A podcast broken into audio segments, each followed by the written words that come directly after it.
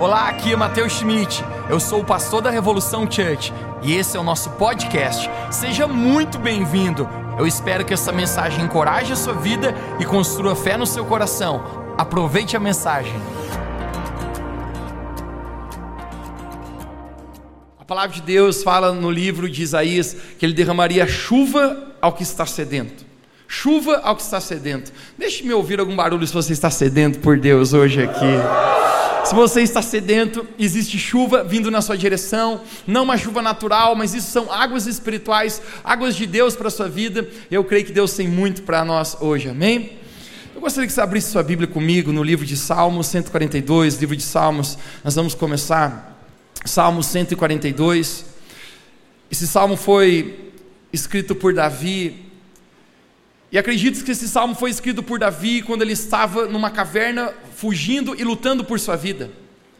Ele estava numa caverna, o qual chama Caverna de Adulão, e Davi, literalmente, ele está naquele lugar porque Saul, atual rei da nação de Israel, quer matá-lo, quer destruir a sua vida. Saul está queimando de ciúmes por causa que Davi tem se levantado e Deus o escolheu, e nesse momento ele está lutando por sua vida. Você lembra domingo passado? É tão interessante que Elias, ele foi para a caverna por uma escolha própria. Mas Davi, ele está indo para uma caverna, não por uma escolha pessoal, mas ele precisa ir para tentar salvar a sua vida. Pensando nisso, muitas vezes a vida é uma série de acontecimentos, alguns programados, mas outros apenas inusitados. Quando pensamos sobre isso, algumas situações da nossa vida nós temos controle total, nós temos a capacidade de mover e fazer o que precisa ser feito. Mas já parou para pensar que alguns acontecimentos da nossa vida, muitas vezes, soam como uma formiguinha tentando levantar um grande elefante. Somos inoperantes, impossível para nós. Davi, ele está naquela cadeia, ele não tem naquela caverna, ele não tem nada com que ele possa mudar essa situação. E nesse momento a gente encontra ele dentro de, dessa cadeia, nesse Salmo 149, 142, ele faz uma oração, eu quero ler contigo hoje. Salmo 142, nós vamos ler juntos aqui nesse momento. Ele diz assim: Com a minha voz clamei ao Senhor, com a minha voz supliquei ao Senhor, derramei a minha queixa perante a sua face, expus-lhe a minha angústia. Davi está se sentindo muito angustiado, obviamente, ameaçado pelo próprio rei, a sua vida está por um fio, por um triz. Ele diz: Quando o meu espírito estava angustiado em mim, então conheceste o meu caminho. No caminho que eu andava, esconderam-me um laço.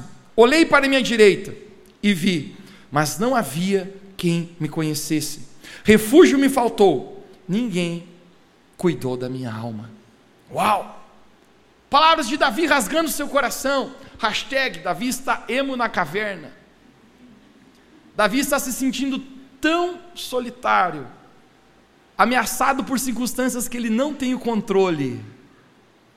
Mas nessa noite eu quero compartilhar uma mensagem contigo, que o tema é Na mesa dos inimigos. Na mesa dos inimigos. Você está pronto para isso? Vamos orar. Pai, nós queremos te agradecer por esse momento, pela tua palavra que vai ser compartilhada agora. Eu oro que os próximos instantes o Senhor possa se manifestar nesse lugar. Eu oro, Deus, por uma palavra personalizada, é muito mais profundo que uma palestra, mas é um momento que o Senhor nos encontra. Na nossa caverna, nas circunstâncias que nós não temos controle, que são inusitadas e nós somos até inoperantes, mas hoje eu creio, uma palavra viva sendo liberada sobre nós, é isso que eu te peço. Intensifique a tua presença nesse lugar, em nome de Jesus. Se você crê nisso, você pode dizer amém? amém. Me dê de presente sua atenção. Davi, sem dúvidas, foi o maior rei que a nação de Israel já teve, você sabe sobre isso. Nenhum rei venceu tantas batalhas, nenhum rei conquistou tanto como Davi. A propósito, eu creio, gente, que Deus também nos chamou a nós sermos conquistadores e sermos vencedores em todas as nossas batalhas. Quem pode dizer amém? Mas humanamente falando, Davi é incrível. Davi se diferenciou de todo mundo. Nós tivemos muitos bons reis, reis maravilhosos, reis bravos, mas como Davi, um homem de tamanha coragem como Davi, jamais houve na nação de Israel um rei dessa maneira. Mas quando nós olhamos por trás a história de Davi, por trás de tanta conquista, por trás de tanto sucesso, por trás de tantas coisas que nós até almejaríamos, eu direi para você: existe uma grande história de superação e uma história de literalmente uma guerras travadas dentro do coração dele. A história de Davi começa cedo. E o contexto qual Davi ele vive é no contexto de uma rejeição muito grande familiar. Davi, ele é o irmão menor de uma família de oito irmãos, hashtag é gente pra caramba, e naquele momento, Davi apenas parece que é um pouco excluído. E isso nós conseguimos ver literalmente na história que é contada para nós, narrada no livro de 1 Samuel, capítulo 16. Quando nós encontramos Davi nem sequer sendo chamado a uma escolha, o qual ele havia profetizado pelo profeta Samuel, eu já vou contar isso para você. Mas é tão interessante que muitos acreditam que até mesmo Davi talvez fosse um filho bastardo de seu pai, um filho fora do casamento, e por causa disso, talvez todos os outros irmãos olhavam para ele e falaram: Você não é da farinha do mesmo saco. E já tinham talvez uma aversão a ele, talvez já olhavam torto, como nós diríamos aqui. Esse é o contexto de Davi, e talvez isso justifique, em 1 Samuel capítulo 16, ele não ter sido chamado para algo que eu vou mostrar para ti agora. 1 Samuel capítulo 16, nós vamos ler juntos. Deus fala com o profeta Samuel. Você lembra, semana passada nós estávamos falando sobre o profeta? Profeta? Profeta Samuel foi profeta antes de Elias. Ele é responsável pela direção espiritual da nação. Ele tem um encargo. Ele é a maior autoridade sobre a nação. E a voz do Senhor veio ao profeta Samuel, eu quero mostrar para você. Diz assim, 1 Samuel capítulo 16, verso 1. Então disse o Senhor a Samuel: Até quando terás dó de Saul, havendo eu rejeitado para que reine sobre Israel? Enche um chifre de azeite e vem. Enviar-te-ei Jessé, o belemita, porque dentre os seus filhos tenho para mim provido um rei. Uau! Em outras palavras, Deus fala com o profeta Samuel e diz: Samuel, Saul não será mais rei. Saul me desagradou. Não é pesada frase, o qual Deus diz: Eu rejeitei. Davi, Davi era um homem que estava lá no campo com as ovelhas, mas nesse momento, o rei Saul é rejeitado por Deus e Deus fala ao profeta Samuel: Samuel, não será mais Saul sobre o rei, não será mais ele sobre Israel, mas eu escolhi de um dos filhos de Jessé rei sobre a nação de Israel. Eu fico imaginando o profeta Samuel mandando um WhatsApp para Jessé e dizendo: Rapaz, ganhaste na Mega Sena, você será pai de rei. E eu fico imaginando Jessé pensando: Uau, eu vou para o palácio? Uau, meu filho será rei. E ele chama. A propósito, Davi é o oitavo filho, o filho mais caçula dessa família. E nesse instante, é interessante que o profeta Samuel está perante toda a família de Jessé. E quando ele olha o primeiro filho, o filho primogênito, nesse instante, ele vê um homem muito forte, um homem alto, que ele pensa assim: este cara será um grande rei. O nome deste homem Eliabe. Ele pega um chifre e põe azeite, é um recipiente que eles usam, e a, a, o azeite era um símbolo para capacitação de algo. Então ele vai ungir Eliabe, e Deus fala para o profeta Samuel: Não é este o rei que eu tenho para mim. Uau! Por que, que não é este? Esse cara seria maravilhoso. A Bíblia fala que ele era um homem forte e de boa aparência. Olhe para o lado seu e veja se você encontra um homem forte e de boa aparência.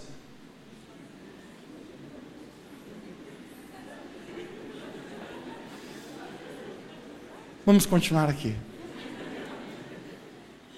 Esse homem seria um baita rei, mas Deus fala assim: Samuel, você está apenas atentando a que os seus olhos estão vendo, mas eu não vejo como o homem vê, porque eu vejo o coração.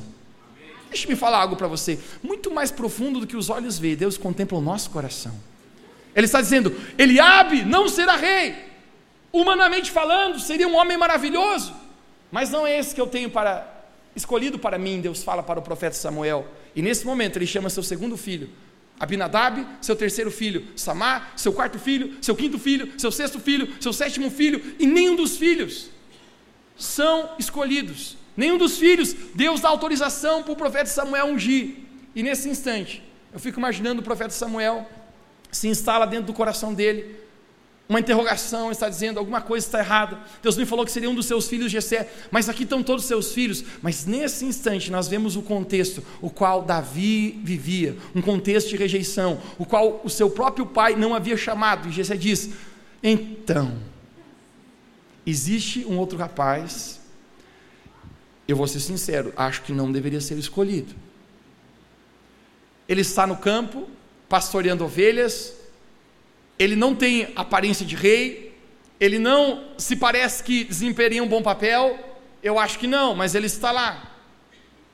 A gente fica imaginando o quão isso talvez poderia ter soado tão agressivo e tão danoso à saúde emocional de Davi. Vamos pensar, eu não preciso privilégios dentro da minha casa, mas apenas sendo tratado como normal, igual, já está bom.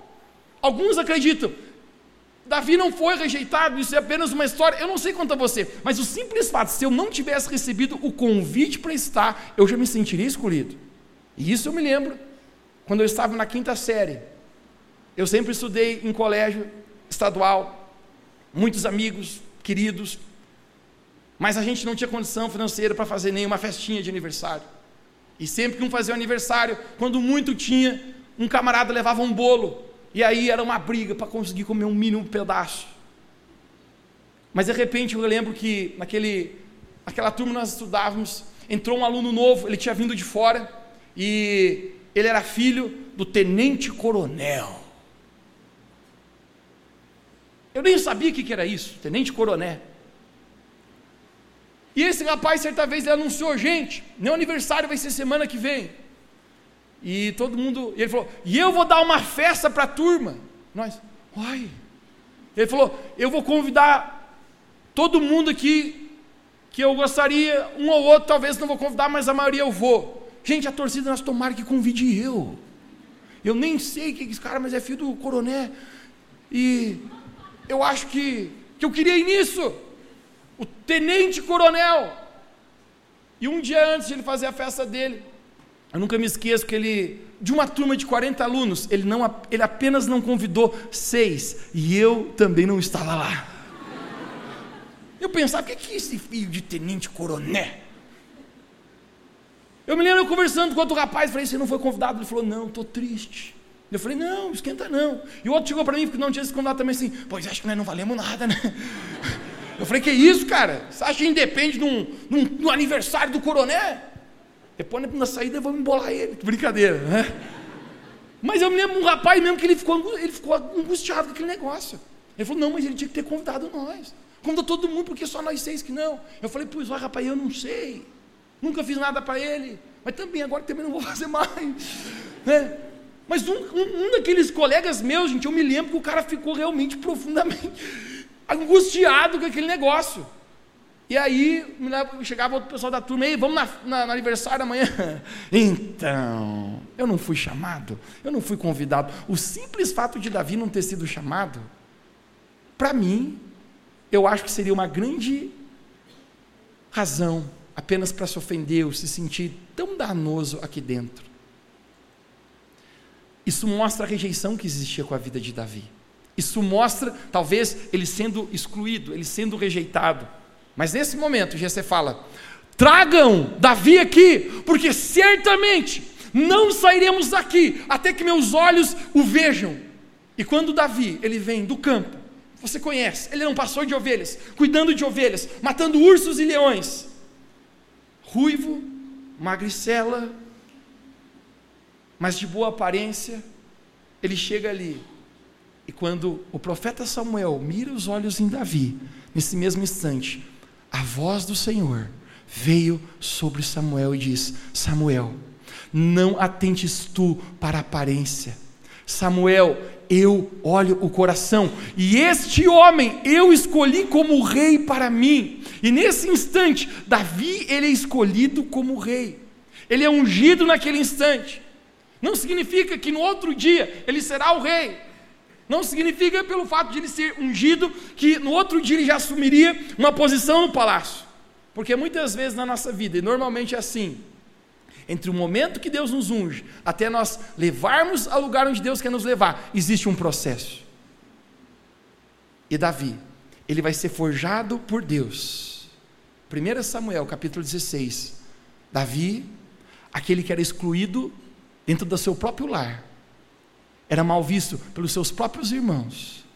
Talvez um homem que havia sido deixado no campo, deixado para trás, agora ele é escolhido por Deus. Deus está declarando: um dia, a promessa que eu tenho na sua vida é que você será rei. Deixa eu declarar algo aqui para você hoje. Quantos aqui hoje tem uma palavra de Deus sobre a sua vida? Você tem uma esperança sobre algo, você tem uma expectativa, algo que Deus te falou, uma profecia que você recebeu, uma palavra da Bíblia que você leu e você crê com todo o seu coração, diga amém. amém. Davi, ele tem agora uma palavra, mas agora ele vai passar por um processo. E nesse momento, o processo vai conduzir ao propósito. Um capítulo depois, vai acontecer algo aqui. E esse momento eu quero ler para você. 1 Samuel capítulo 17, verso 1. Vamos ler juntos aqui. Nós vemos um fato tão inusitado, porque Davi, ele ainda está no campo cuidando de ovelhas, e seus irmãos estão na guerra, e, e de repente acontece algo no campo de batalha. Diz assim: os filisteus juntaram forças para a guerra e uniram-se em Socó de Judá, e acompanharam em, em, em Efesdaim entre Socó e Azeda. Verso 4 de 1 Samuel capítulo 17. Um guerreiro chamado Golias, você pode dizer bem alto comigo, diga um guerreiro chamado Golias, que era de Gate, veio acompanhar, acompanhar, acompanhado de um filisteu, tendo 2 metros e 90 centímetros de altura. Uau! Este é um lutador. Verso 10 de 1 Samuel capítulo 17. E acrescentou este gigante: Eu desafio hoje as tropas de Israel Mandem-me um homem para lutar sozinho comigo. Ao ouvirem as palavras do filisteu, Saul e todos os israelitas ficaram atônitos e apavorados. Uau! Eu não sei quanto a você, mas 2 metros e 90 é um baita homem. Você encararia? Algum diria, é grande, mas não é dois. Mas não no campo da batalha. Muitos acreditavam que naquele contexto de guerra, para não existir matanças e muito derramamento de sangue entre dois exércitos, escolhiam um homem forte de um exército e um outro homem forte de outro exército. E aquele que vencesse subjugaria o outro povo, sem haver aquela matança. E esse homem filisteu dessa nação, inimigos do Senhor, não tementes a Deus, ele se levanta apenas 2 metros e 90 de altura, e muito bíceps, e muito tríceps, e muito o que você quiser imaginar. A Bíblia fala que ele era um homem experiente na batalha, já tinha muitos currículos de matar guerreiros, já tinha um histórico incrível. Quando olhavam para ele, diziam: Eu que não vou lutar com este cara. Seria a mesma coisa que muitos aqui encontrarem um lutador de UFC e tentar lutar contra. Você irá morrer. Todos estão olhando, aquele homem bradando: Me dei um homem para lutar. Mas você, não, eu não. Mas você, ninguém quer lutar e todos estão apavorados perante um gigante que está à frente. Eu não sei se você consegue imaginar isso, mas tantas vezes na minha vida eu me encontro com gigantes à minha frente que bradam sobre a minha vida e tantos momentos a gente fica até apavorado de enfrentar coisas. Você já parou para pensar quando o problema não é que os gigantes estão à frente, mas quando os gigantes estão dentro de nós? Você já olhou para dentro de si e conseguiu sentir tamanho desespero de olhar para si mesmo e ver tanta inconstância emocional, muitos problemas. Davi está na frente de um gigante. Todos estão bradando. Eles estão apavorados. Mas eu quero mostrar o que, é que vai se seguir. No verso 16, 1 Samuel 17, 16. Vamos juntos? Me dê no telão. Chegava-se, pois, o filisteu pela manhã e à tarde e apresentou-se por 40 dias. Você pode dizer comigo, apresentou-se? Apresentou por 40 dias. 40 dias. Verso 23, pure junto. Enquanto conversava com eles, Golias, o guerreiro filisteu de Gate, avançou e lançou seu desafio habitual. Conecta essa palavra: desafio habitual. E Davi o ouviu. Quando os israelitas viram o homem, todos fugiram com medo. Durante 40 dias, nós lemos que esse gigante Golias, de manhã e à tarde, ele lançava o desafio. Ele dizia: Alguém irá lutar? Vocês são os medrosos.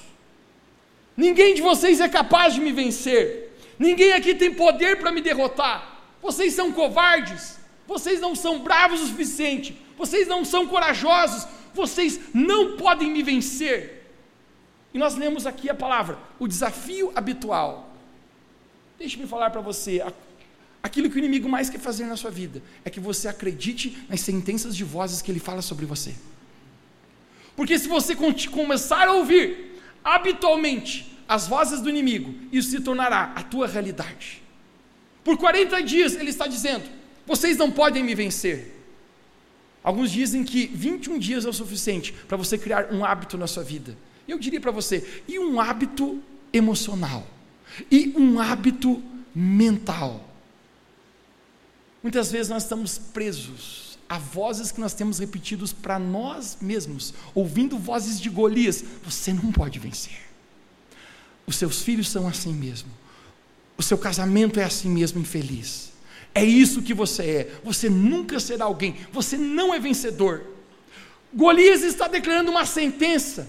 E aquilo por 40 dias, aquilo já se tornou um hábito. Eu fico imaginando como aqueles homens estão se sentindo. Por 40 dias, sendo vomitado por palavras. É o desafio habitual deles. Deixe-me falar para você. Cuidado com a disfunção emocional na sua vida, que você deixa se tornar habitual, porque isso pode se tornar a rotina do teu coração. Cuidado com aquilo que você deixa entrar no seu, na sua mente e no seu coração, para que isso não se torne a voz que dirige a sua vida. Aqueles homens estão dirigidos pela voz do inimigo. Mas nesse instante, algo vai acontecer aqui. Davi, lembre, ele está no campo com as ovelhas. Ele é apenas um pastor de ovelhas. Se você acha que é ruim estar na batalha, você imagine Davi, que nem foi chamado para estar na batalha. Achavam que Davi não era capaz suficiente de ser um soldado. Eu fico imaginando que Davi deveria ter por 17 ou 18 anos, nessa data, isso aqui é, um, é um, muito abominável para um rapaz. Ele está dizendo: Eu não fui chamado nem para os super peninhas ou fraldinhas. Não. Uau! Nem para nem para ficar na guerra lá olhando julgam que Davi não pode ser capaz de estar no campo de batalha. Mas o simples fato é que seu pai diz: Davi, eu vou dar uma missão para você. Você levar comida para os seus irmãos que estão na batalha. Davi havia sido ungido rei de Israel, mas Davi apenas está levando comida para os seus irmãos. Não é incrível? Que as pessoas que Deus abençoa são aquelas pessoas que conseguem responder com humildade nas pequenas e simples tarefas? Não é incrível que Deus sempre embrulha a nossa recompensa na nossa responsabilidade? Ele está dizendo, Davi, a sua função é levar comida para os seus irmãos. Talvez ele poderia dizer assim, pai, que comida, rapaz, eu fui ungido rei, rei, R-E-I. Não está entendendo? Está entendendo? Davi, você leva comida para os seus irmãos. Sabe por quê, gente? Porque quem é resolvido bem aqui dentro não precisa provar nada aqui fora. Quantas vezes a gente faz coisas para aparentar para os outros? Se não me vê desse jeito, ai, não sei o que, que vão pensar de mim. Davi pouco está importando caminhar com, com um sanduíche de queijo e presunto para os irmãos dele. E quando ele chega no campo de batalha, conecte-se comigo, todos estão apavorados. Todos estão pensando: nós vamos morrer 40 dias, o desafio habitual, me dê um homem para lutar. Mas deixa eu falar para você: Davi não estava acostumado a ouvir as vozes de Golias, Davi está no campo ouvindo as palavras de Deus na vida dele. Deixe-me falar para você: quando você tem a voz de Deus na sua vida, você ouve a voz do seu inimigo à sua frente, mas você consegue ofuscar a voz do inimigo, sabe por quê? Porque maior é a voz que você ouve habitualmente. Agora, se você não ouve habitualmente a voz do Senhor, a voz do gigante à sua frente possa soar mais alto que a voz de Deus no seu coração. É incrível, porque Davi ele diz assim: vamos ver o que ele vai falar. E ouvindo Davi dizer que enfrentaria o gigante, Eliabe seu irmão, 1 Samuel capítulo 17, 28. Eliabe seu irmão mais velho, foi falar aqueles homens, e acendeu-se a ira de Eliabe contra Davi, e disse: Por que desceste aqui, Davi? Estamos no verso 28. Com quem deixaste aquelas poucas ovelhas? Em outras palavras, o seu irmão mais velho está dizendo: Você é insignificante naquilo que você estava fazendo, era poucas ovelhas. Bem conheço a tua presunção e a tua maldade do teu coração, e desceste para a peleja. Verso 29. Conecte-se junto. Então disse Davi: Que fiz eu agora? Ele balança os ombros e diz: por que, que você está implicando comigo? Olhe para alguém perto de você e diga: Por que, que você está implicando comigo? Balance os ombros, balance os ombros onde você está. Porventura não há razão nisso? Agora, verso 30, verso 30. E Davi desviou-se dele para o outro. Quando Davi ouve Golias desafiando, gente, Davi ele sobe um, um, uma ira santa em Davi. E sabe o que ele fala? Quem que esse camarada pensa que é? Para enfrentar o exército do Deus vivo. E ele olha para o exército de Deus vivo, todo mundo está assim. Esse é o exército do Deus vivo. Eu fico imaginando dizer, cara, não é bem vivo aí, fica quieto aí, rapaz, mas vai acabar perdendo o pescoço. E Davi dizendo, eu vou lutar com você, Golias. E no momento que Davi fala isso, seu irmão mais velho, ele se levanta e fala: Davi, cala a boca, rapaz. Você acha que você é o cara, né? Você, eu conheço a tua presunção, o teu orgulho. Você veio aqui para se aparecer, Davi. E Davi está dizendo: O que, cara? Eu vim aqui trazer sanduíche para tu. Mas eu não vou aceitar que esse gigante fique cuspindo vozes de mentira na minha vida e eu fique com a cabeça baixa. Deixe-me contar para você a estratégia do inimigo. Nós precisamos lutar as lutas certas. Nesse momento, existe uma outra voz aqui próxima de Davi, é o seu irmão mais velho, que está dizendo: Davi, ele começa a contender com Davi. Por que, que você está fazendo isso? E tem um gigante à frente de Davi. Tudo que o inimigo quer que você faça, em vez de você olhar o seu real inimigo, é que você comece a lutar batalhas que Deus não chamou você para lutar. E muitas vezes eu estou lutando contra você, enquanto eu deveria estar lutando por você. Às vezes você está lutando com a sua esposa e não ela. O como você deveria lutar? Você deveria lutar por ela. Às vezes você está lutando contra o seu marido, seu, seu porco, a toalha de novo em cima da cama molhada. Você não tem mais jeito, enquanto você deveria estar lutando por ele. Às vezes você está lutando contra os seus filhos, enquanto você deveria estar lutando por ele. O inimigo, ele quer fazer que você lute a batalha errada. Mas deixe-me falar para você, conecte-se aqui. Davi desviou-se de Eliabe porque se você ficar perdendo tempo com a batalha errada, você será capaz, não será capaz de destruir o gigante que está à sua frente. Eu quero falar uma coisa para você, gente, aqui. Deus nos chamou como vencedores, quem crê aqui nesse lugar.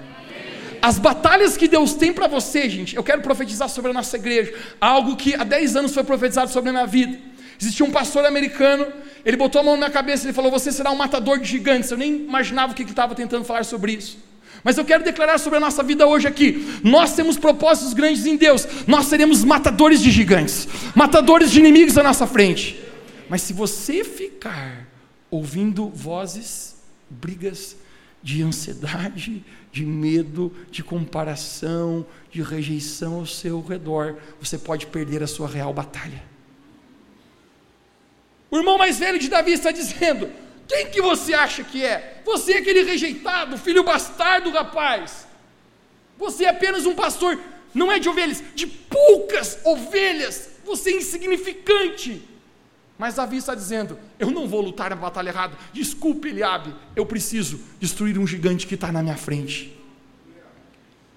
Eu quero profetizar hoje aqui, nessa série sobre saúde mental.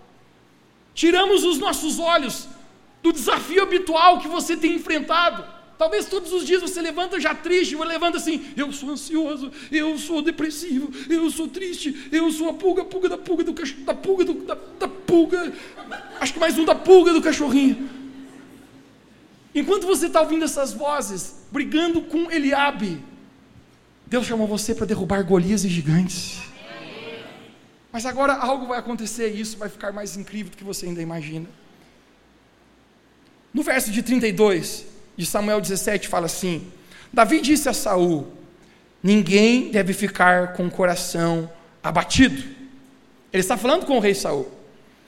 O teu servo irá lutar contra ele. Ele se desvia de Eliabe e ele vai direto para o rei Saul e diz: Ninguém deve ficar amarelando aí. A molecada tá, não passava nem Wi-Fi.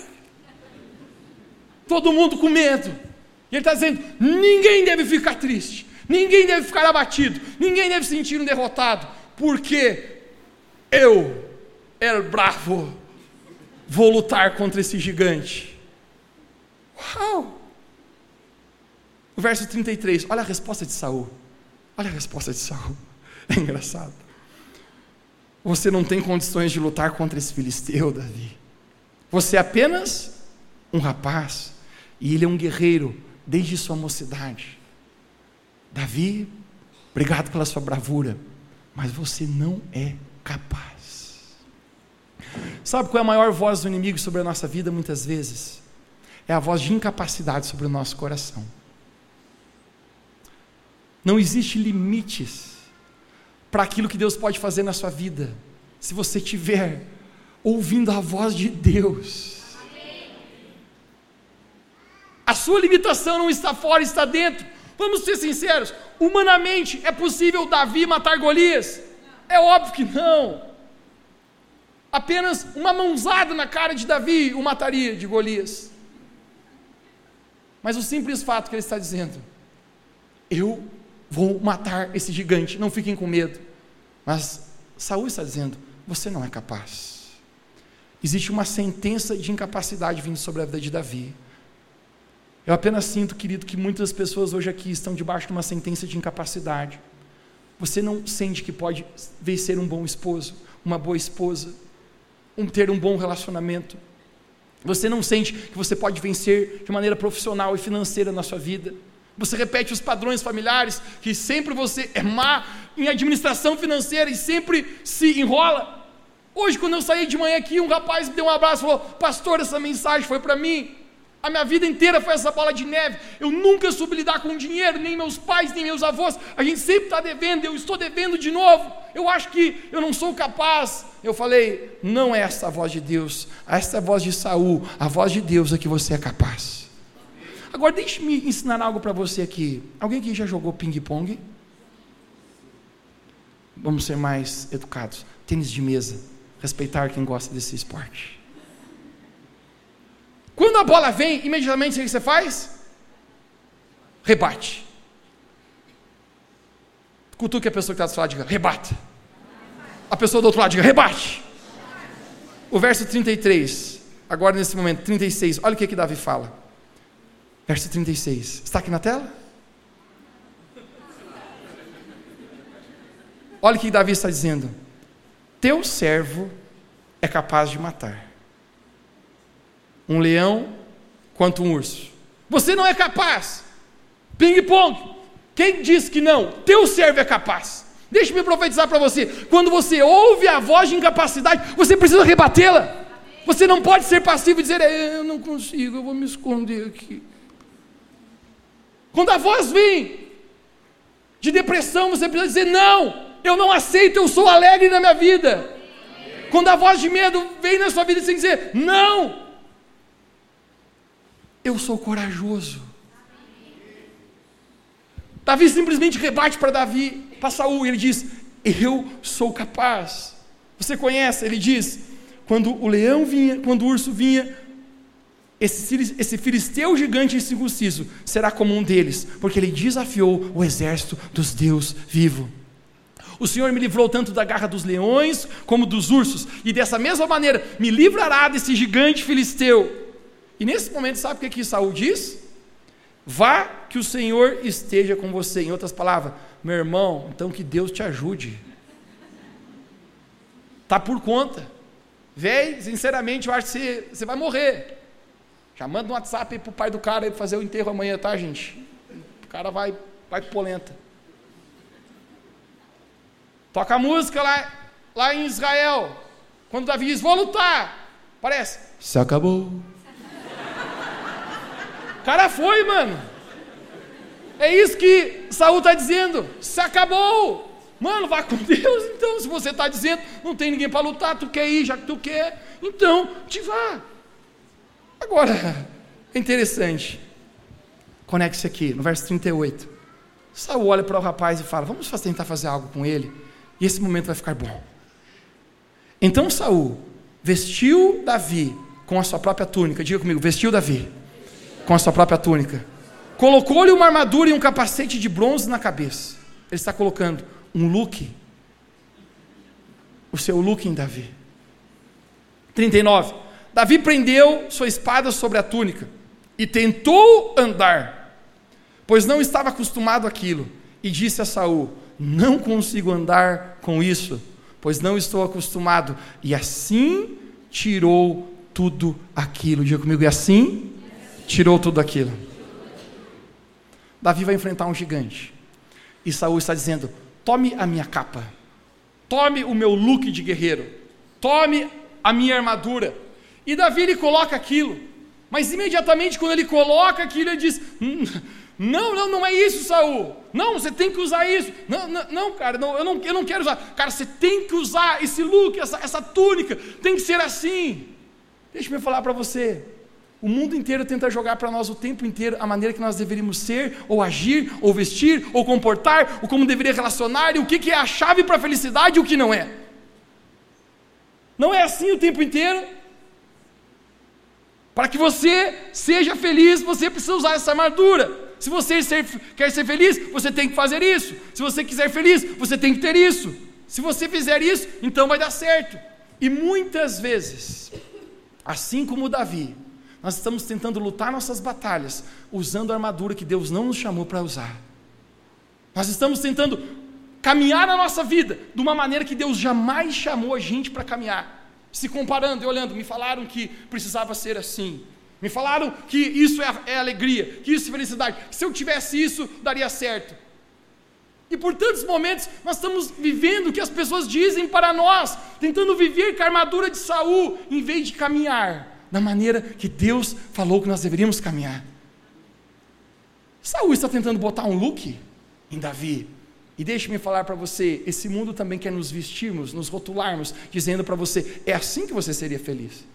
Se você quer ser feliz, eu vou falar para você: não, você precisa ter boas roupas, você precisa um, um cachecol, vamos lá, um, um cachecol, você precisa um óculos, um óculos bonito.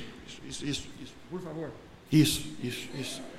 Você precisa um bom perfume, por favor, jogue fora aquele avanço. Você precisa um perfume importado. Se você quer ser feliz, por favor, você não pode ter um cartão de crédito roxinho. Você precisa um breque. Um breque? Mas como que eu vou conseguir um breque? Esses tempos atrás. Pausa apareceu uma propaganda para mim no Instagram dizendo capinha de cartão de crédito. Eu pensei, como será que é isso? Eu dizia assim: faça com que seu cartão pareça black. Eu vou entender qual que é o intuito. Todo mundo verá que você tem um black. Eu, sério?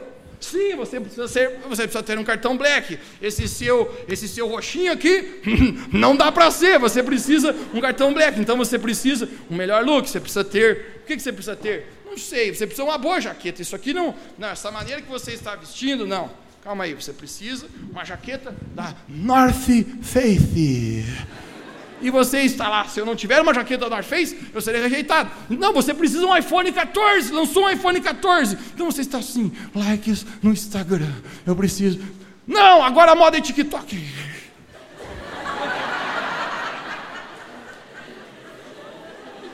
E você está vivendo da maneira que dizem que você precisa viver para ser feliz, tentando viver com a armadura de Saul, caminhar do jeito que o mundo fala, com os valores do mundo, enquanto Deus está dizendo para você: não é essa armadura que eu chamei você para usar. O que é felicidade? O que é felicidade? É, eu preciso mais alguma coisa? É, onde está? Me falaram que eu preciso nesse lugar eu vou ser feliz. Me falaram que eu precisava e, aqui eu encontraria felicidade. Não, não me falaram que se eu fosse dessa maneira, se, se, eu seria aceito. Não, não me falaram que se eu fosse, se eu ah, pai de pet, eu seria feliz.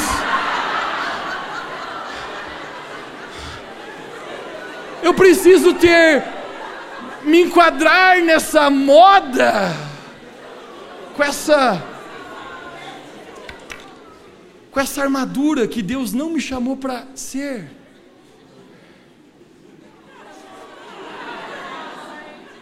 É o Bilu.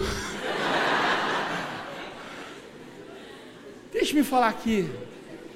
Deus criou você para ser quem você é e você não precisa tentar ser outra pessoa. Tem pessoas aqui tentando ser Saul e Deus chamou você como um Davi. Tem pessoas aqui comparando o seu status financeiro com outras pessoas e se sentindo frustradas porque você não tem algo. Tem pessoas que, tem, estão caminhando debaixo de algo que Deus nunca chamou você para caminhar, com essa armadura de Saul, e Deus está dizendo para você: Eu não chamei você para ser Saul, eu chamei você para ser Davi. Se você se comparar, se você ficar olhando para os lados, você nunca encontrará a voz que Deus tem para você.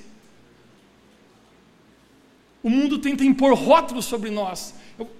Diga bem alta a palavra comigo, rótulos. Um, dois, três. Deus abençoe o Biluzinho. Os dois são fofinhos. Rótulos, dizendo você precisa fazer isso para ser aceito.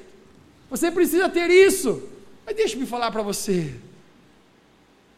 Nós já somos aceitos pelo Deus vivo. Nós somos filhos e filhas de Deus. Por que, que você está tentando correr atrás de felicidade enquanto você já tem a alegria de Deus Pai sobre você? Davi está no campo, ele está dizendo: Eu não preciso dessa armadura, Saúl, desculpe, não, não dá para usar isso. Tirar, quebra o relógio. Eu não posso mais usar isso, Saúl. Essa não é a minha armadura. Esse óculos é maneiro. Mas não é aquilo que Deus me chamou para ser. Esse óculos é legal naquele cara, mas eu não preciso copiar ele, porque eu tenho uma unção própria na minha vida. E esse instante, esse instante, é tão poderoso, porque Davi está declarando: não será com as minhas forças, você sabe o que, que Davi faz? Davi vai até o riacho, ele pega cinco pedrinhas e ele vai lutar com um guerreiro ousado, um guerreiro valente, na base da pedrada. Qual é a chance disso dar certo? Não vai dar. O cara vai te dar uma espadada e tu vai morrer. O melhor, quando você jogar a pedra, ele vai rebater com a espada na tua cabeça, Davi.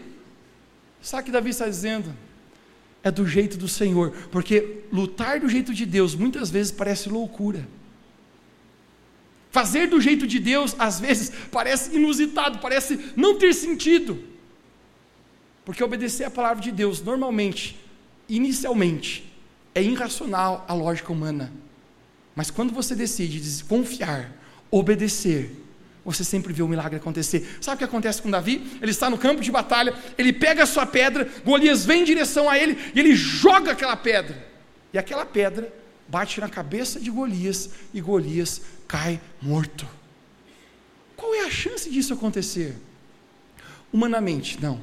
Mas deixe-me falar para você: se você luta suas guerras na força do Deus vivo, você será vencedor se você lutar as suas guerras, não da maneira desse mundo, não nos valores desse mundo, não do seu próprio jeito, mas do jeito de Deus, não do jeito de Saul, mas dizer: Deus, eu vou lutar do teu jeito, você verá os gigantes da sua vida caírem à sua frente.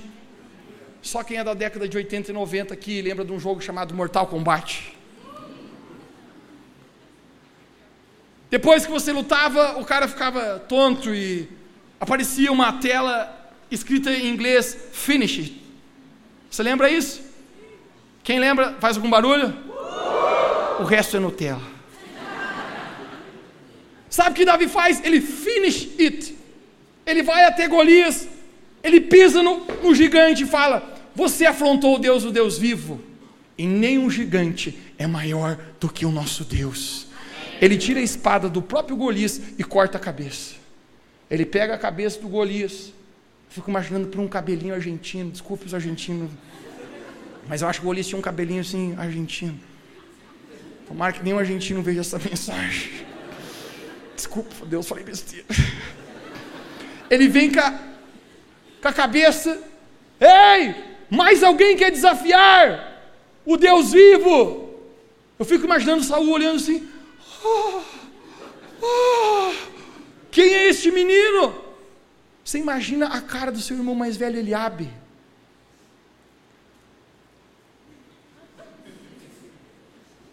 Porque quando você ouve a voz de Deus, você é capaz de destruir qualquer gigante à sua frente.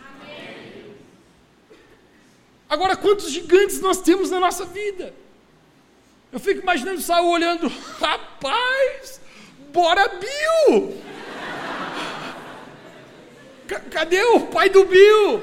O cara aqui é, é fera, mano, derrubou o gigante. Isso é incrível.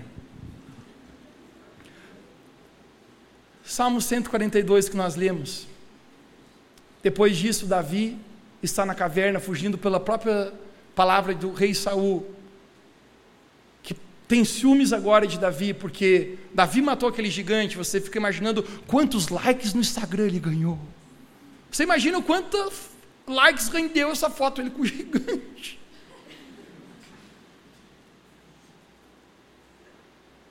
As minas, cadê as minas aqui? Todo o problema dos homens começa com as minas. Elas começam a cantar uma música em Israel, no Rit, o Rit está rolando. Davi matou, Saul matou mil, mas Davi matou dez mil. Davi, Saul matou mil, mas Davi matou dez mil. E Saul fica com ciúme a parada do sucesso da Billboard. Davi matou 10 mil. E, e Saul está olhando aquilo, o quê? Estão cantando mais desse cara do que sobre mim. Porque deixe-me falar para você: quem não ouve de Deus, quem não tem um relacionamento com Deus, se sente ameaçado quando vê outras pessoas crescendo ao seu redor. Em vez de você ver pessoas ao seu redor crescendo e avançando, em vez de você ser um chão para elas pisarem, você tenta suprimir as outras pessoas. Quantas pessoas eu vi dentro da sua própria família com ciúme de irmãos? Com ciúme de pessoas da sua própria casa, pessoas que você deveria se alegrar e lutar por, você está lutando contra. Saul começa a perseguir Davi, e Salmo 142. Então agora a vida de Davi está muito difícil. Nós lemos nesse salmo qual ele está dizendo: Eu estou sozinho, com o coração angustiado, eu estou triste. Tudo vai passar. Passam-se muitos anos, acredita-se que foi 12 anos, desde quando Davi foi ungido rei, em 1 Samuel capítulo 16, até ele chegar ao palácio, até Saul ser tirado de vez e ele assumir o poder. E nesse momento, quando Davi já é um rei, quando Davi agora já está no trono, ele está batalhando em batalhas, ele escreve o salmo mais famoso que ele escreveu, o Salmo 23, aquele que muitos deixam aberto na sua casa, e que não adianta nada deixar apenas aberto, você precisa lê-lo. Mateus não afasta, não afasta um mal olhado, não, é pior ainda, eu acho. Porque o inimigo vê uma frágil fé Salmo 23, vamos juntos? É o único salmo que o GPS dos velhinhos conseguiu decorar. O Senhor é o meu pastor, e nada me faltará. Deitar-me faz em verdes passos, guia-me pelas águas tranquilas, refrigera a minha alma, guia-me pelas veredas da justiça, por amor do seu nome. Ainda que eu ande pelo vale da sombra da morte, eu não temerei mal algum, porque tu estás comigo. Prepara-me uma mesa na perante, perante os meus inimigos, unge a minha cabeça com óleo e o meu cálice transborda. Certamente Misericórdia e bondade me seguirão por todos os dias da minha vida, e habitarei na casa do Senhor para todo e sempre. Esse é o salmo de Davi. Quando Davi escreveu o salmo 23, acredita-se que ele estava com seu exército. Lembre, e agora ele já é rei. Mas ele está cercado pelo exército inimigo, apenas esperando a sua morte. O exército inimigo o cercou dessa vez e parece que dessa vez não existe saídas. E dessa mesma maneira, não é assim na nossa vida às vezes também quando nós olhamos para situações ao nosso redor e parece que nós estamos cercados, não existe uma luz no fim do túnel. Não existe uma maneira humana de escapar. E Davi, quando ele está a um fio da sua vida, com seu exército sitiado, apenas esperando a conquista do outro inimigo, Davi, ele está falando essas palavras, Salmo 23: O Senhor é o meu pastor. Então, note algo agora. Antes de Davi ser rei, ele enfrentava as batalhas, sim ou não? Agora ele é rei, você está comigo? As batalhas continuam, sim ou não? O que muda na nossa vida nunca são as batalhas, gente, mas é o nosso comportamento em relação às batalhas. Antes era Saul, e ele está no Salmo 142, dizendo: Eu estou sozinho. Importante você saber: o livro de Salmos não foi escrito numa cronologia perfeita. Não quer dizer que o Salmo 23 foi escrito antes de Salmo 142, pelo contrário, aqui existe uma inversão, estão, estão aleatórios, mas Davi escreveu 72 dos Salmos, e nesse momento Davi está dizendo: O Senhor é o meu pastor, cercado por inimigos. O que muda na vida de Davi? Antes, ele dizia: Eu não tenho refúgio, eu estou isolado. Mas o que muda agora, na vida de Davi, é que a sua fé está madura. Ele está naquele momento. E sinceramente, a gente falando de desafios, eu quero falar algo que será uma chave aqui nesse momento. Os problemas da nossa vida não vão parar. Deixa eu falar para você, a ansiedade na sua vida ela não vai parar de bater na sua porta. Mas a questão, sabe qual é? Não é o que está chegando a você, mas é como você lida com aquilo que você precisa lidar do jeito certo. Os problemas não mudam na vida de Davi, mas a sua maturidade precisa mudar. Isaías capítulo 51, isso é poderoso, verso 17. A palavra de Deus fala: nenhuma arma forjada contra nós prevalecerá. Não diz que nem uma arma será forjada, porque tem armas de inimigos que tentam se levantar contra nós. Tem coisas dentro do nosso próprio coração, da nossa mente, da nossa vida emocional, que se levanta contra nós. Então as armas se levantarão, mas a palavra está dizendo: não prevalecerá, não irá vencer. Toque alguém perto de você e diga: não prevalecerá contra a sua vida. Toque três pessoas aí perto e diga: não vencerá você, não prevalecerá. Você consegue ver a transição que Davi passou de maturidade na sua vida? Salmo 142. Conecte-se aqui, nós estamos na reta final. Ele diz: Olhei para minha direita e não vi ninguém que estava ali por mim. Agora no Salmo 23, depois de amadurecer a sua fé, ele está dizendo: O Senhor é o meu pastor e nada me faltará. Salmo 142 está dizendo: Refúgio me faltou. Agora, Salmo 23, ele está dizendo: Deitar-me faz em pastos verdejantes e leva-me às águas tranquilas. Eu tenho um refúgio. Esse refúgio que eu tenho está no Senhor. Esse refúgio que eu tenho é na presença de Deus. Antes eu achava que eu não tinha um refúgio, eu estava naquela caverna, em Salmo 142, dizendo: Não tem aqui lugar para mim, mas agora eu estou sitiado por inimigos, mas ainda estou tranquilo porque paz e tranquilidade nunca está fora, sempre está dentro, gente. O exército inimigo está à minha frente, mas ele está dizendo: Eu estou em paz, porque o Senhor é o meu pastor, existe águas tranquilas. Lembra que ele falou? Ninguém cuida da minha alma, ele faz um biquinho. Ninguém cuida de mim, ninguém me quer. Agora Ele está dizendo: refrigera a minha alma. Sabe o que é refrigerar? É renovar. Já se sentiu cansado na sua jornada? Irmãos, é tão desafiante às vezes. Ontem eu estava ministrando numa conferência em Porto Alegre, quando eu orava por um, por um homem, eu coloquei a mão nele, quando eu coloquei a mão nele, eu apenas senti no meu próprio coração o peso, o cansaço que ele estava sentindo, cara. Porque muitas vezes nós estamos lutando, andando, tentando carregar, e às vezes a gente está tão cansado por dentro. Mas quando a sua fé amadurece, já não é mais você dizendo ninguém cuida de mim, porque você sabe que Deus está cuidando de você. Você sabe que é Ele quem refri, uh, gera a minha alma. E Ele diz, Davi, isso é o mais poderoso. Ainda que eu ande pelo vale da sombra da morte, eu não temerei mal algum, porque eu sei, Deus, tu estás comigo. Gente, deixa eu falar para você, é muito possível que nessa vida nós passamos por vales. Sabe o que é um vale? Vale é uma depressão, vale é algo profundo. Montanhas, você está no alto, vales, você está no ba embaixo.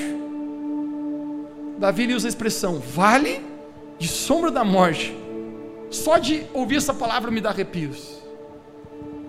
Mas o simples fato, gente, que às vezes a gente passa por coisas que nós não temos o controle. Lembra que eu falei para você? Às vezes, algumas coisas nós temos o poder, mas outras nós parecemos como formiguinhas tentando levantar um grande elefante. O feriado de 7 de setembro, era seis e meia da manhã, meu celular tocou. E quando ele tocou, eu pensei, Jesus, pastor não tem vida, mas no feriado não vai dar, não. Não atendo, não atendo, não atendo. Preciso descansar, não atendo. Mas começou a insistir o telefone. E quando insiste, parece que existe alguma coisa realmente necessária acontecendo. Quando eu atendi o meu celular, um pai falou: Pastor, o meu filho está no UTI para morrer e eu preciso de ajuda, eu preciso de oração, eu, eu estou desesperado. Eu orei com ele ali no telefone, conversei algumas palavras, tentei ir ao hospital. À noite ele me manda uma mensagem, pastor, eu não, eu não sei o que fazer, meu filho acabou de falecer, um menininho de 10 anos de idade, cara. Outro dia, ele mora em outra cidade aqui, perto. Eu dirigi até lá. Fiz questão de largar toda a agenda, tudo que estava fazendo, dirigi até lá. Quando eu vi, ele apenas lançou nos meus braços, começou a chorar. E... O que, que você fala numa situação dessa? Qual é o consolo numa situação dessa? Às vezes apenas existe vales, existe coisas na nossa vida, gente, que a gente não tem o que fazer. Estamos tão inoperantes perante alguma coisa. Mas sabe o que Davi está dizendo? Ainda que eu ande pelo vale da sombra da morte, porque pode acontecer de andar, mas ele diz: Eu sei que tu estás comigo. Deixe-me pregar para você hoje aqui. Não é sobre aquilo que você passa na vida, mas é sobre quem está com você. Não é sobre a sua crise, sua rejeição, sobre o seu passado, sobre as suas lutas, mas é quem está de mão dadas com você. E Davi está dizendo: ainda que eu esteja nesse vale, nesse lugar de depressão, nesse lugar profundo, nesse lugar de sequidão, eu sei que ali ainda, Deus, tu estás comigo. Ainda que eu ande, porque o vale não é algo que você para. Toque alguém perto de você e diga: Você precisa passar pelo vale. Diga: Ande no vale. Ele está dizendo: ainda que eu ande. Eu quero falar profeticamente agora, gente. Se existem pessoas aqui que você está parado no vale, você está preso a uma amargura, alguém que fez algo que te danificou seu coração, algo que machucou a sua vida do passado, a palavras duras que você ouviu, a um contexto duro familiar que você teve e você ainda continua no vale. Hoje eu quero falar em nome de Jesus, você está passando por ele. Decida caminhar nesse vale. Mas a melhor parte eu encerro aqui. Davi fala no verso 5 do Salmo 23: Prepara-me uma mesa na presença dos meus inimigos. Ouça isso. Normalmente o romper de Deus na nossa vida acontece no nível de maturidade com Deus. Normalmente o romper que Deus tem na nossa vida acontece na transição da maturidade onde Deus quer nos levar. E sabe o que Davi está dizendo?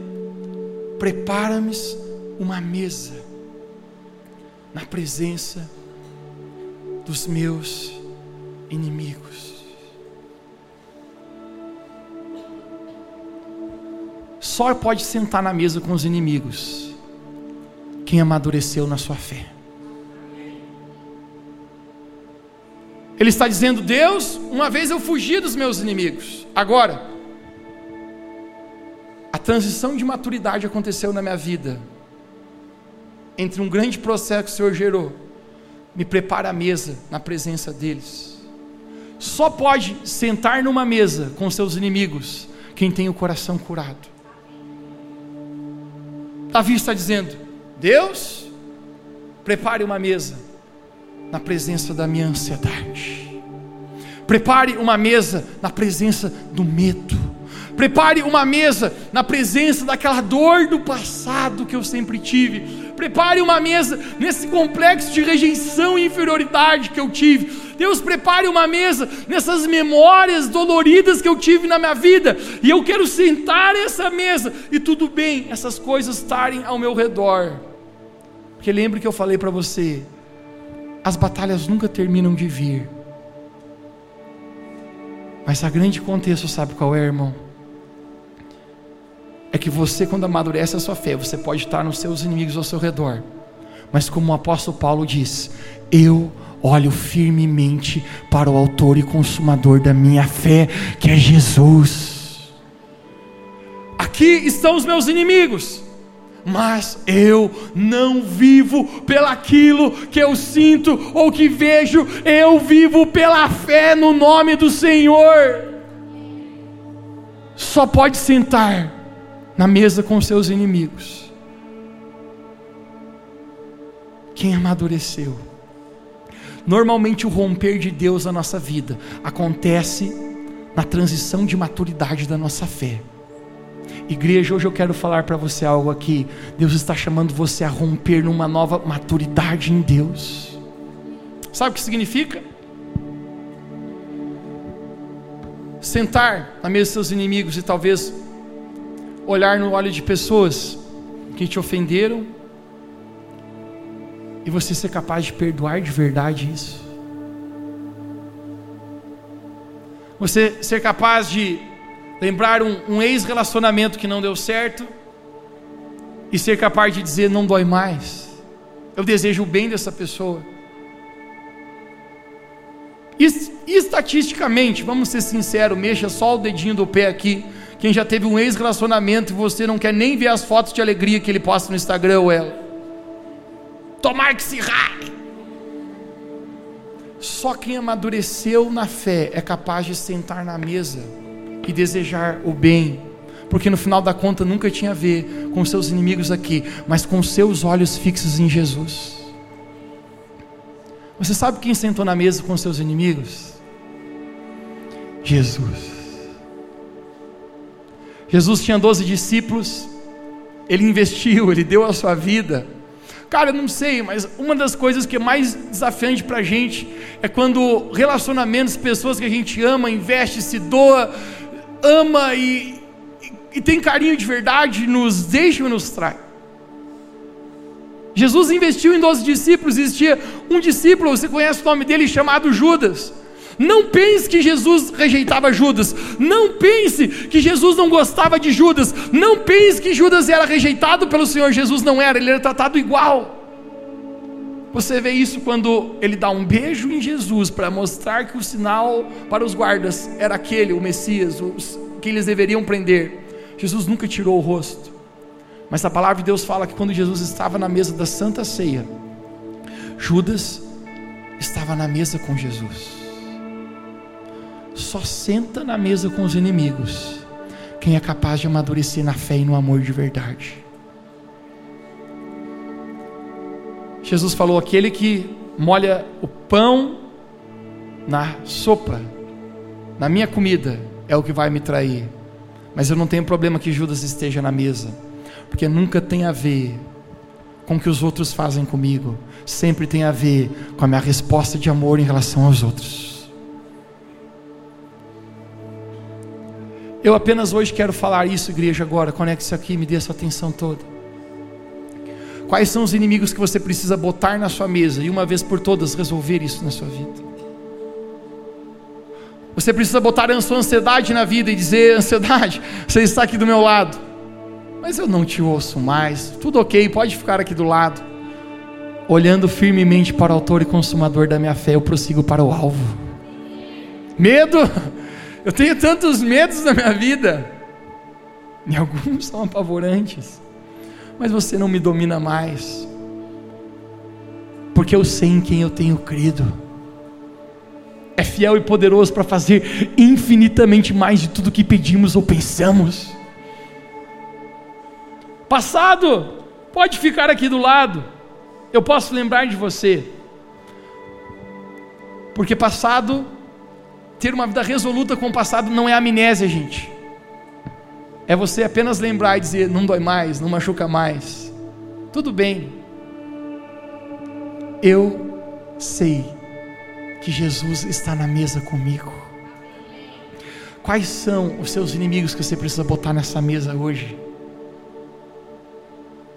O romper da sua vida acontece no momento de transição de maturidade do seu caráter, fé e confiança em Deus. Davi ele termina dizendo: certamente a bondade e a misericórdia de Deus me seguirão todos os dias da minha vida. Hoje eu quero profetizar aqui, Revo Church. Nossos inimigos podem estar na mesa. Esse é o título. Na mesa dos inimigos. Mas não são os inimigos que determinam, porque você não vive por vista, você não vive pelo aquilo que você vê, mas você caminha pela fé em Cristo Jesus. Antes de nós orarmos aqui, eu não sei se você consegue entender a chave virando hoje aqui. Porque muitos talvez estejam nessa série pensando, eu vou me livrar da ansiedade, mas eu quero falar para você, não é a ansiedade que você precisa se livrar, é o seu comportamento que precisa mudar em relação a ela. Não é o medo que precisa te deixar, mas ou melhor, você acha que Davi não teve medo de enfrentar Golias? Novamente, não passava nem Wi-Fi. Mas eu sei que Ele está comigo. Eu sei. O Senhor é o meu pastor. Todo o GPS dos idosos a gente termina falando isso. Vamos terminar juntos? O Senhor é o meu pastor e nada Vamos mais uma vez, bem forte. O Senhor e nada me faltará prepare a mesa na presença dos meus inimigos. Hoje eu quero declarar, Revo Church, os seus inimigos estão vindo à mesa com você.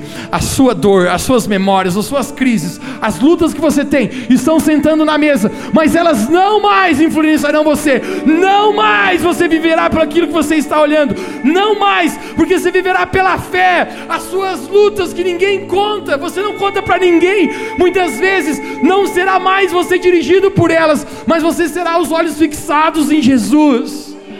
Essa é a palavra, porque Ele é o meu pastor. Se você crê nisso, você pode dizer amém onde você está. Fique de pé para a gente orar junto.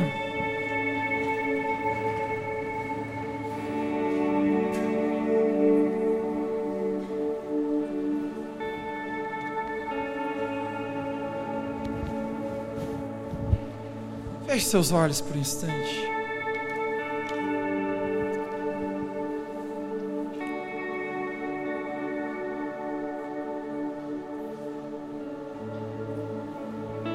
Espírito Santo. Espírito Santo, vem aqui nessa noite. Eu gostaria que agora você imaginasse você sentado nessa mesa. Como aqui, imagine você sentado à mesa. E você visualizasse quais são os seus inimigos que estão sentados junto contigo. Lembre, não são pessoas. As pessoas podem ter te magoado, pode ter te ferido, te rejeitado, te abandonado. Mas o seu inimigo, na verdade, é essa luta dentro de você. Pessoas são falhas e muda um, muda outro, é seis por meia dúzia. A questão é você com seus inimigos. O que você precisa resolver no teu coração aí dentro. O que você nunca teve coragem de botar na tua mesa e sentar na tua frente e encarar isso. Hoje Jesus está dizendo para você: põe na mesa porque eu estou com você. Apenas olha, olha na mesa, porque se você ver, olhar para frente, eu vou estar sentado sempre à mesa com você.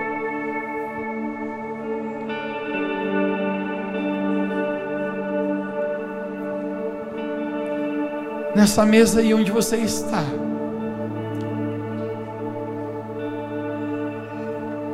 Apenas agora diga: Jesus, eu mantenho os olhos em você, eu vou olhar para ti, Jesus.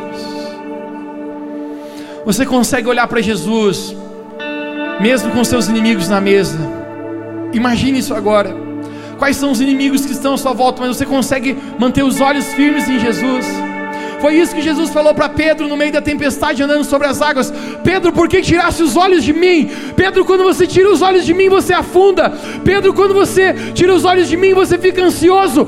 Pedro, quando você tira os olhos de mim, você cai em depressão, você cai em tristeza. Pedro, você não tem força para caminhar sobre as águas sozinho, mas enquanto você olha para mim, você caminha no sobrenatural, Pedro. Não tire os olhos de mim.